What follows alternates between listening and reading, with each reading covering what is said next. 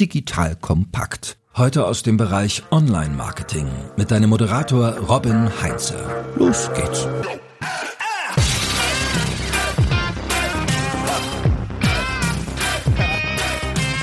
Wir müssen auch aus den Fehlern anderer lernen, denn wir leben nicht lange genug, um sie alle selbst zu machen, sagt Groucho Marx. Und genau das machen wir jetzt. Hi, ich bin Robin Heinze, Mitgründer und Geschäftsführer der Online-Marketing-Agentur Morefire. Online-Marketing ist komplex. Soll es richtig gut funktionieren, gibt es eine ganze Reihe an Schnittstellen, Verbindungen mit verschiedenen Bereichen im Unternehmen und die Konsequenz ist, es gibt eine ganze Reihe an Stellen, an denen es haken kann. In der heutigen Episode machen wir mal eine Art Best of Fails bei Online-Marketing-Projekten und Kampagnen und dazu habe ich mir den Julius ewig ans Mikrofon geholt. Julius hat circa, ich glaube, 15 Jahre Erfahrung im Online-Marketing auf dem Buckel, äh, sowohl als Agenturmensch als auch jetzt in freie beratender Tätigkeit und wir werden gemeinsam besprechen, welche Erfahrungen wir so gesammelt haben und was andere Unternehmen daraus lernen können. Lieber Julius, schön, dass du mal wieder am Mikrofon hier bei mir bist.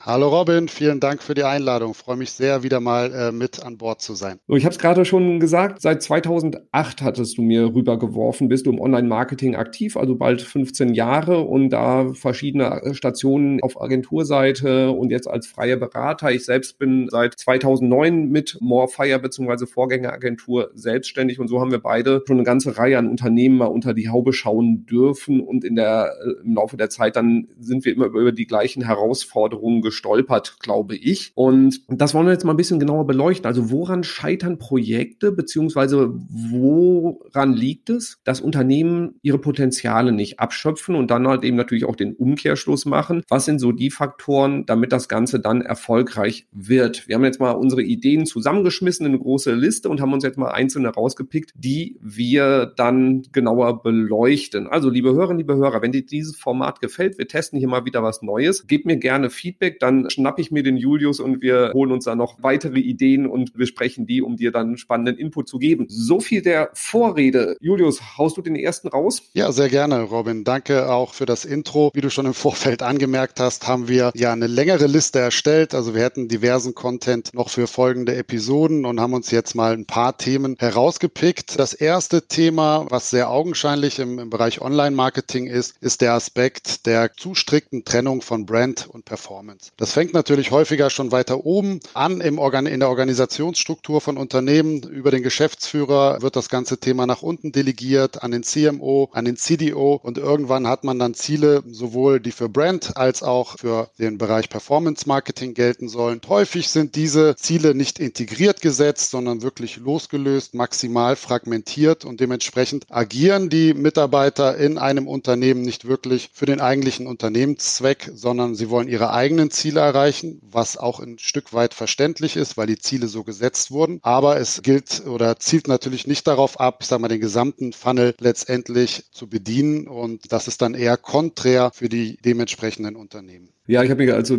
als ich diesen Punkt bei dir in der Liste gesehen habe, habe ich mich sehr gefreut, weil genau dazu hatte ich auch mal einen Podcast mit dem Jörg Hesse gemacht, wo wir halt eben auch drüber gesprochen haben, so Brand versus Performance Marketing. Und wir sind halt auch zu diesem Fazit gekommen, es macht überhaupt keinen Sinn, das zu trennen, weil wir beide haben eine Performance Marketing DNA auch irgendwie mit drin. Wir sind mit dem Thema groß geworden, alles irgendwie muss messbar sein, ein ROI drauf irgendwie sichtbar. Aber eine starke Marke zahlt auf das Performance Marketing unfassbar ein. Und auf der anderen Seite ein gutes Performance Marketing hilft auch der Marke. Also diese, diese diese strikte Trennung, findet die dann noch überhaupt so intensiv statt? Wie, wie nimmst du das wahr? Ja und nein. Man muss das vielleicht auch so ein bisschen splitten. Man kann ja nicht alle Unternehmen über einen Kamm scheren. Wenn ich ein tradiertes Unternehmen habe, was einen ganz anderen Background hat, auch hinsichtlich der Vertriebswege, ähm, dann ist es sicherlich was anderes, als wenn ich mir einen Pure Player anschaue, der schon ne, die, eine ganz andere DNA vom Setup her hat. Dementsprechend ist es bei tradierten Unternehmen teilweise immer noch der Fall und da gibt es dann noch sehr, sehr viel Arbeit für alle Beteiligten. Was ist so der Umkehrschluss, den du machen würdest? Also wie sollte ich das Thema dann angehen, wenn das bei mir noch so Silos sind und ich die Kampagnen ganz strikt danach trenne, so das ist jetzt eine reine Performance-Marketing-Kampagne, das ist jetzt eine Brand-Kampagne. Ich habe hier auch unterschiedliche Kennzahlen, an denen ich den Erfolg beurteile. Was mache ich? Kippe ich das alles zusammen oder wie gehen wir da vor?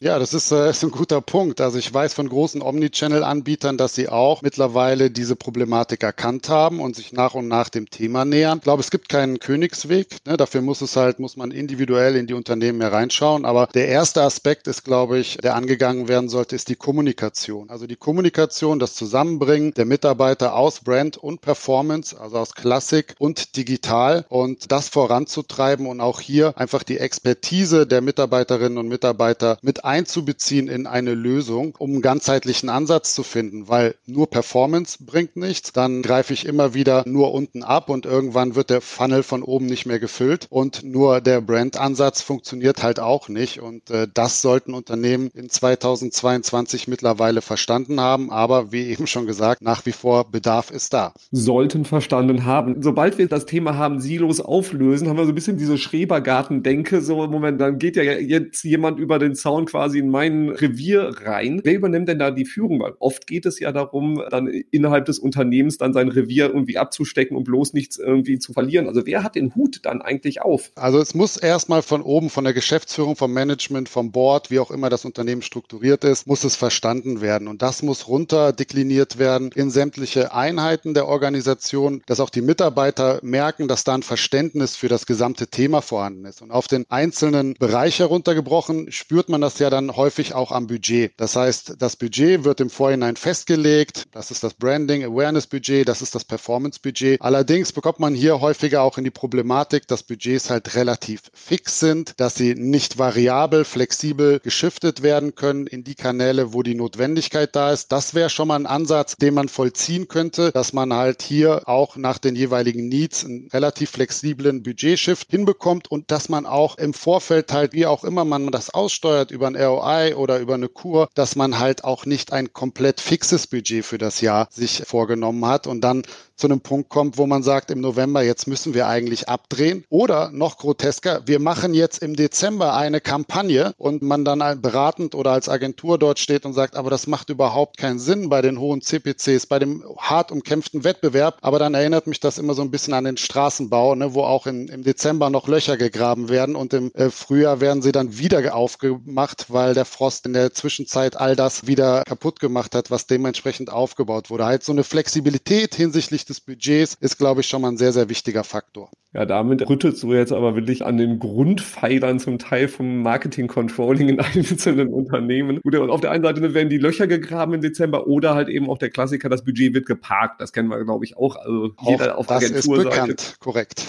auch das ist nicht so unbedingt, also es ist zielführender, als, sag ich mal, das Geld auszugeben, nur weil es da ist. Sinnvoller dann das Geld zu sparen und dann zu investieren, wann, wann wenn auch die CPCs oder TKPs wieder niedriger sind. Aber genau diese Budgetflexibilität ist wahnsinnig wichtig, Alter eben auch das, sage ich mal, dann halt ein, ein Brandmanager nicht irgendwie auf einmal pikiert ist, wenn das Budget dann doch Richtung SEA geschiftet wird oder sowas, weil man gerade sieht, man hat da eine wahnsinnige Traktion. Also dass das Gesamt-Marketing-Controlling flexibler wird und man einfach sieht, okay, wir, wir holen da gerade positiven Deckungsbeitrag rein, wie du gerade gesagt hast, dann jetzt so ein Budget-Cut zu machen, das ist halt betriebswirtschaftlich totaler Wahnsinn. Und auf der anderen Seite halt eben auch, dass die einzelnen Kanalmanager nicht irgendwie auf einmal pikiert sind, wenn ihnen das Budget abgezogen wird, sondern man sieht, dass ein Kanal, der generiert einfach bessere Kennzahlen. Exakt. Und damit einhergeht ja dann auch die Zielsetzung, die das Unternehmen für die eigentlichen Abteilungen respektive für die Mitarbeiter festlegt. Da müssen dann halt auch mehr übergeordnete Ziele in Bezug auf die Kennzahlen, auf die Erreichbarkeit, Umsetzung oder Generierung von Revenues gesetzt werden, die dann übergreifend für die Departments und Abteilungen gelten und halt nicht für individuelle Mitarbeiterinnen oder Mitarbeiter oder einzelne Kanäle.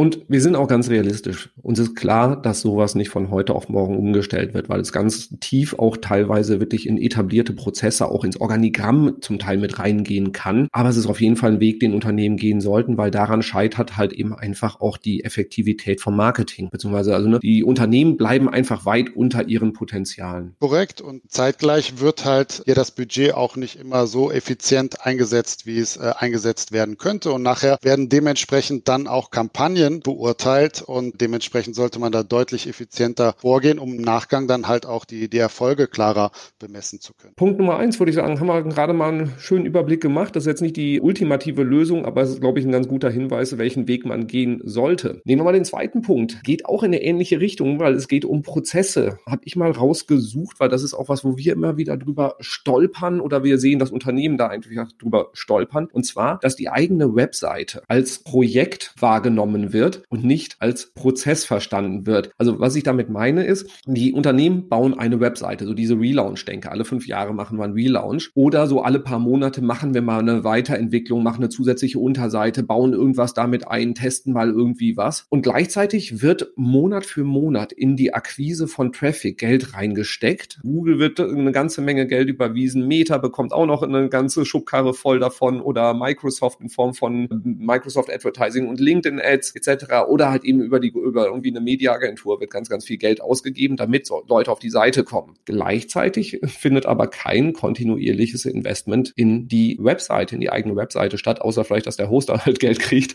Aber da, darum geht es jetzt nicht, sondern dass ich ein dediziertes Team habe, was sich um die Weiterentwicklung der Webseite kümmert und ich da Monat für Monat reingehe. Weil ich gebe einen Riesenberg an Geld für Traffic-Akquise aus und nicht mal zehn Prozent davon in die Weiterentwicklung der Webseite. So, Julius, hast du die Erfahrung auch schon häufiger gemacht? Definitiv. Es geht ja auch jetzt in dem Kontext nicht komplett nur um die Webseite, sondern auch alle, ich sag mal, Transformationsprozesse innerhalb eines Unternehmens, gerade digitale Transformationsprozesse, sollten auch nicht als Projekt gesehen werden, sondern als einen Prozess, den man immer wieder evaluiert und optimiert. Und da fällt dann die Webseite letztendlich auch runter. Häufig auch in dem Kontext wahrgenommen, wie unterbesetzt oder wo das Ganze dann auch angesiedelt ist in einem Unternehmen. Da sitzen dann ein, zwei Leute in der IT bei einem 30.000 Mitarbeiterinnen Unternehmen. Das ist so von der Ratio natürlich auch schwierig, dann das wirklich so umzusetzen. Dann werden externe Agenturen mit beauftragt. Da hat man dann häufig auch ein Bottleneck. Also das ist etwas, ja, was ich durchaus häufiger auch schon wahrgenommen habe. Ja, und, und die Konsequenz ist, dass man irgendwie alle fünf Jahre dann so den, den Relaunch machen muss, vielleicht auch früher, weil einfach diese Kontinuität nicht dann da ist, weil die Webseite dann auch in die Jahre gekommen ist, weil technische oder auch rechtliche Anforderungen so nicht mehr eingehalten werden. Und die besten Ergebnisse sehen wir, erzielen immer die Unternehmen, die ein festes Team haben, intern, extern, wo du Ressourcen im Bereich IT hast, also einfach Entwickler. Ob die dann wirklich in der IT sitzen sollten, wo auch die Systemadministratoren sitzen, ist nochmal ein anderes Thema, können wir auch nochmal einen eigenen Podcast zu machen, wo du UX-Designer hast, wo du Experten aus dem Produktbereich hast, also wie, so, wer, wer ist überhaupt unsere Zielgruppe, wie wollen wir unsere Produkte darstellen, wo du Texter drin sitzen hast und halt auch SEOs, die dafür sorgen, dass halt die, die Webseite sich kontinuierlich in dem Bereich weiterentwickelt. Und nur wenn du da all diese Ressourcen zusammenbringst, ach ja, noch Webanalysten auch noch, weil das Ganze muss ja auch noch getrackt werden, damit du dann auch auf Basis von Ergebnissen und Erkenntnissen dann das Ganze weiterentwickelst. Am besten noch ein Scrum Master oben drauf. Also wir sehen, dass das Team ähm, muss schon relativ groß sein. Zumindest musst du intern einen Stakeholder haben, der das Ganze dann auch leitet und dann intern und extern diese Ressourcen haben. Das ist ein riesen Investment, aber wenn wir schauen, wie teuer und ressourcenbindend ein Relaunch ist, merken wir in Relation dazu, ist das deutlich weniger und du hast eine viel, viel steile Lern Lernkurve, weil du jeden Monat neue Erkenntnisse gewinnst. Absolut. Und letztendlich ist ja die Webseite die Basis für alle Maßnahmen, die nachgelagert sind. Und der wird dann in, den meisten Fällen nicht genügend Aufmerksamkeit gewidmet oder auch nicht, wie du gerade angemerkt hast, alle Stakeholder mit integriert. Und wenn man die mit integriert, dann muss man halt auch schauen, was gibt es da für Fallback-Lösungen, weil es nicht mal ein ein, zwei Tagesprojekt ist oder ein Prozess ist, sondern man holt ja auch aktiv aus den jeweiligen Bereichen SEO, Webanalyse und so weiter aus dem Unternehmen die Ressourcen für dieses Projekt mit rein. Und dementsprechend muss man dann halt auch eine klare Erwartungshaltung schaffen. Aber es kann auch sehr, sehr motivierend sein für Mitarbeiterinnen und Mitarbeiter aus einem Unternehmen, an so einem Projekt mit teilzunehmen oder daran teilzunehmen, wenn man es richtig kommuniziert und strukturiert. Ja, und das ist tatsächlich, was du gerade sagst, so diese Teilhabe von den Leuten, die haben dann total Spaß daran, weil sie einfach auch diese Weiterentwicklung sehen und dann auch richtig Spaß daran kriegen, neue Ideen mit einzubringen, auf der Basis auch Projekte zu priorisieren und sagen, so, ich stelle jetzt mal die Hypothese auf, wenn wir das und das ändern, dann passiert auch eine Steigerung der Conversion Rate. Und dann diese Ergebnisse zu sehen, sich vielleicht auch gegenseitig zu challengen und sagen, so, jetzt testen wir mal zwei verschiedene Einstiege bei unserer Startseite und äh, nehmen die Hippo-Meinung, also Highest Paid Person's Opinion, also irgendwie der Geschäftsführer darf eine Idee abgeben und dann der Scrum Master darf eine Idee abgeben. Und dann guckt man mal, was besser funktioniert. Und auch solche Sachen einfach mit zu integrieren, kann die Motivation und dann auch die Ergebnisse deutlich verbessern. Sehr schön. Also Webseite als Prozess und nicht als Projekt begreifen. Gehen wir zum nächsten Punkt über. Gut, denn als nächsten Punkt haben wir uns herausgesucht, die Abhängigkeit von gewachsenen Vertriebswegen zumindest zu hinterfragen. Es ist ja häufig der Punkt, gerade bei tradierten Unternehmen, Omnichannel-Anbietern, dass man über die Jahre hinweg gewachsene Strukturen hat zum klassischen Vertrieb, aber auch, und da ist es bei Pure Playern auch häufig der Fall, weil es sehr verlockend ist, dass man man gerade zu Beginn Multiplikatoren, Marktplätze, Plattformen mit aufschaltet zur Traffic-Gewinnung, zur Revenue-Gewinnung und vor allem auch zur Neukundengewinnung. Und gerade zu Beginn ist das sicherlich ein gangbarer Weg, um möglichst schnell auch Ergebnisse zu erzielen. Über den Zeitverlauf hinweg wird der Wettbewerb stärker, teilweise äh, wird dadurch auch der Margendruck in den eigenen Unternehmen größer und dann hat man halt eine gewisse Abhängigkeit, wo man 15, 20, 25 Prozent letztendlich abgibt an der eigenen Marge, was zu Beginn vielleicht noch spannend und attraktiv ist, weil man hohe Neukundenquoten hat. Aber über die Zeit hinweg kann das schon ein ganz schöner Pain werden und dem muss sich ein Unternehmen stellen, weil neben dem Aspekt, dass ich ja auch ein Stück weit den User, den Kunden konditioniere, wie er kauft und über welche Plattformen er kauft, habe ich immer wieder die identischen Kosten für bestehende Kunden von mir und in den meisten Fällen, das Thema haben wir heute so noch gar nicht besprochen, kommt dann aber auch ein noch nicht funktionierendes CRM-System mit hinzu, wo ich natürlich, wenn ich im, über den eigenen Shop, über die eigene Webseite den, den Revenue generieren würde, dann die User auch durch smartes, automatisiertes Marketing immer wieder ansprechen könnte, ohne ja die Margen an die großen Plattformen abzugeben oder die anderen Gatekeeper wie Google, Meta und so weiter. Ja, das ist ein, ein super wichtiger Punkt und vor allen Dingen auch, ich kann da völlig mitfühlen mit den Unternehmen, die in diese Falle reintappen, weil es ist bequem, es ist praktisch, wenn du zu Amazon gehst und darüber deine Produkte verkaufst. Dass Amazon jedes Jahr ein kleines bisschen mehr von deinem Share abhabt, haben will, liegt in der Natur der Sache. Booking.com, die halt eben über, über Search groß geworden sind, wie viele andere Plattformen auch. Ja, klar. Ich meine, Google geht dann hin und sagt, okay, ja, wenn du da ein gutes Geschäft machst, wir sehen ja auch alle Zahlen, dadurch, dass wahrscheinlich auch noch Google Analytics auf der Seite ist, wissen sie auch, wie viel sie abschöpfen können davon. Bei Meta im Prinzip auch das gleiche Spiel. Also große Plattformen sind halt sehr, sehr mächtig und die sind der Gatekeeper. Das Spannende daran ist, das ist kein neues Phänomen. Das haben wir in der Covid-Zeit, du hast gerade die tradierten Unternehmen angesprochen, auch ganz oft gesehen. Wenn die Messen auf einmal weggefallen sind, wenn irgendwie die Hannover Messe nicht mehr stattgefunden hat, worüber irgendwie 80 Prozent des Neukundengeschäfts lief, das waren genauso Plattformen oder sind genauso Plattformen wie Amazon oder Facebook es auch sind. Und wenn ich mich von dieser einen Plattform abhängig mache, dann bin ich dieser Plattform halt auch ausgeliefert. Und dann kann man sagen, okay, diesen Gatekeeper, man könnte es auch als Wegelagerer bezeichnen, weil sie nehmen halt eben einfach mehr von deinem Share.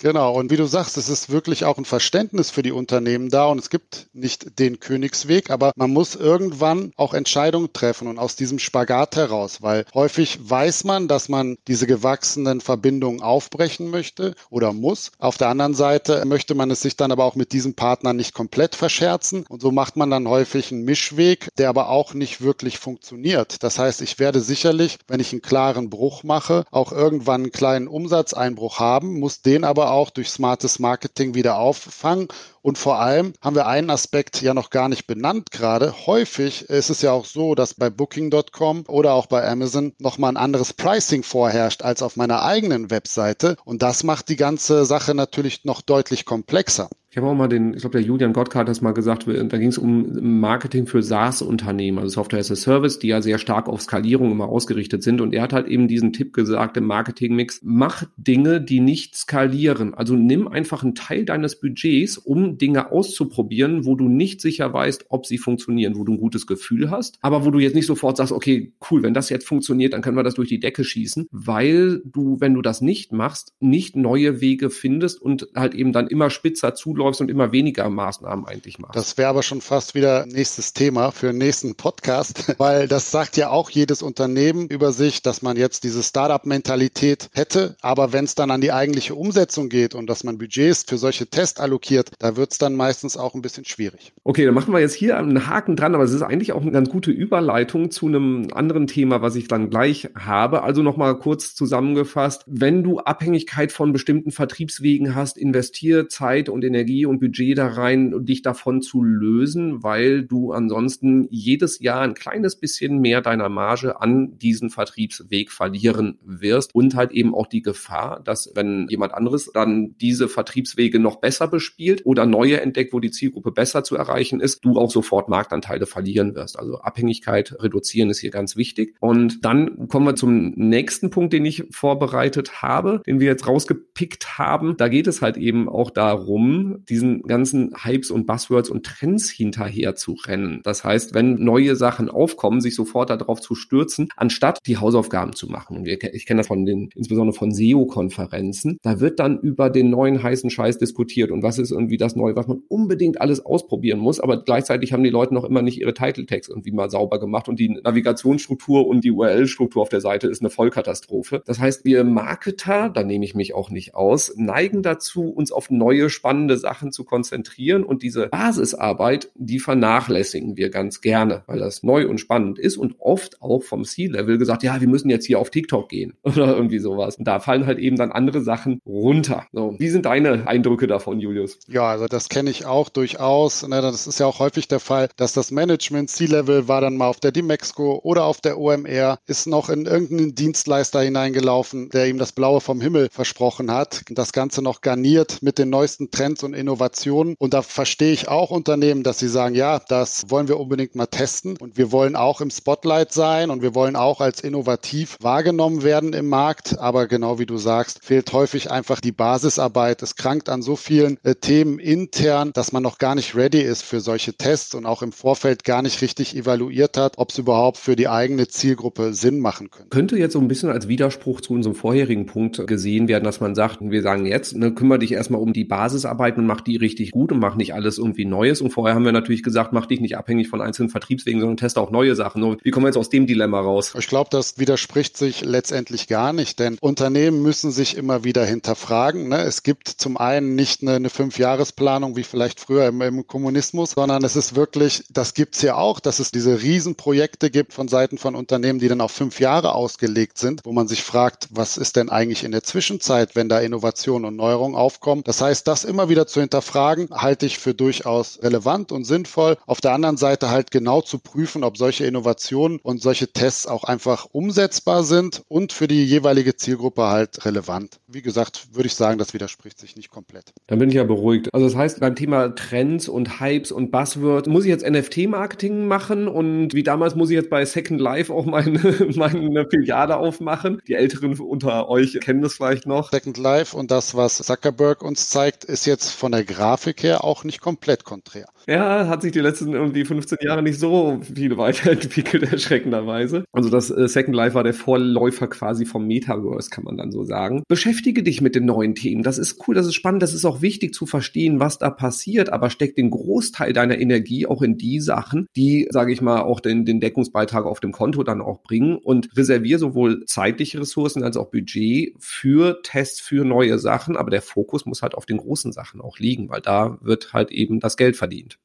So, wir haben jetzt direkt während unseres Gespräches auch schon weitere Ideen gehabt, zusätzliche Themen. Wir hatten das Wort CRM, wir haben Kundenzugang ja. also dabei gehabt zum Beispiel. Und da waren noch so ein paar andere. Äh, Pricing-Themen, ne, können wir noch aufführen. Also das ist, äh, das kann, das wird ein Monster. Das wird ein Monster. Also fassen wir mal kurz zusammen. Also ich, ich würde jetzt hier mal einen Cut machen, bevor wir jetzt auch noch viel tiefer gehen. Und wir, wir hatten jetzt so diese Punkte. Zum einen halt dieses Performance versus Brand Marketing, da wirklich diese Silo-Denke aufzulösen und einfach zu gucken, wie man Budget Budget flexibel bestmöglich allokiert. Wir hatten das Thema Webseite als Prozess, kontinuierlichen Weiterentwicklungsprozess zu betrachten und nicht als einmaliges Projekt, was irgendwie alle fünf Jahre ansteht. Dann hatten wir das Thema, mach dich nicht abhängig von einzelnen Vertriebswegen, sondern sorge dafür, dass du da diversifiziert bist und über verschiedenste Kanäle auch neue Kunden gewinnst und auch deine Bestandskunden auch erreichst. Und das letzte, dass du halt auch nicht jedem Trend hinterherrennen musst, sondern beschäftige dich mit den neuen Sachen, aber investiere den Großteil der Zeit in die Dinge, die wirklich wichtig sind und auch einen Impact haben. Also mach deine Hausaufgaben und stürze dich nicht mehr auf neue Trends, weil diese Ablenkung ist nicht unbedingt gut fürs Unternehmen. Das waren so die ersten vier typischen Herausforderungen, sage ich mal, mit denen wir im Agenturalltag immer wieder konfrontiert sind, mit denen auch unsere Kunden zu tun haben. Und nochmal, das ist jetzt irgendwie kein Kundenbashing, sondern ich habe vollstes Verständnis dafür, dass das so gekommen ist oder dass das so kommt und dass die Unternehmen sich so verhalten. Vielen Dank für die Zusammenfassung, Robin. Vieles, was ist einfach historisch gewachsen, wie man leider so nicht schön sagt. Und da muss halt herangegangen angegangen werden. Und man sieht auch im Vergleich zu vor fünf Jahren vielleicht noch, da ist eine Aufbruchstimmung, da ist auch ein Wille bei Unternehmen, diese Sachen anzugehen. Und das ist auch etwas, was mich positiv stimmt. Ja, genau. Man merkt halt eben auch, die Entwicklung da ist sehr, sehr schnell und es ist sau anstrengend für Unternehmen, da auch am Ball zu bleiben. Dementsprechend jetzt mal Feedback bitte. Wie hat dir dieses Format gefallen? Weil wir haben eine große Liste an anderen Themen, mit denen du wahrscheinlich auch im Alltag immer wieder mal zu kämpfen hast, wo du drüber stolperst oder wo du dich dann vielleicht auch gerade selber ertappt hast. Und ich glaube, es ist eine sehr kompakte, schöne Möglichkeit, da mal unsere Perspektive mit reinzubringen und die, den ein oder anderen Lösungsansatz mit dir auch mitzugeben. Wenn du jetzt sagst, das Format gefällt mir sehr, sehr gut, dann gib gerne ähm, Julius und mir Feedback, dann sammeln wir weitere Themen oder wenn du auch andere Themen da hast, wo du sagst, da stolper ich immer wieder drüber, dann gib uns das auch gerne mit. Dann können wir dieses Format gerne häufiger machen. So viel jetzt erstmal dazu. Julius und mich erreichst du über LinkedIn am schnellsten und die Kontaktdaten packe ich in die Show Notes mit rein und vergiss natürlich jetzt auch nicht, diesen Podcast zu abonnieren. Das heißt, wenn wir nämlich dieses Format fortsetzen, dann verpasst du keine Episode davon. Lieber Julius, vielen, vielen Dank für deinen Input. Es hat mir großen Spaß gemacht. Danke, Robin. Die Freude war ganz auf meiner Seite. Wunderbar. Und dann würde ich sagen, bis zum nächsten Mal. Ciao. Tschüss. Danke fürs Zuhören beim Digital Kompakt Podcast. Du merkst, hier ziehst du massig Wissen für dich und dein Unternehmen heraus. Wenn du mit uns noch erfolgreicher werden möchtest, abonniere uns auf den gängigen Podcast-Plattformen. Und hey, je größer wir werden, desto mehr Menschen können wir helfen. Also erzähl doch auch deinen Kolleginnen und Kollegen von uns. Bis zum nächsten Mal.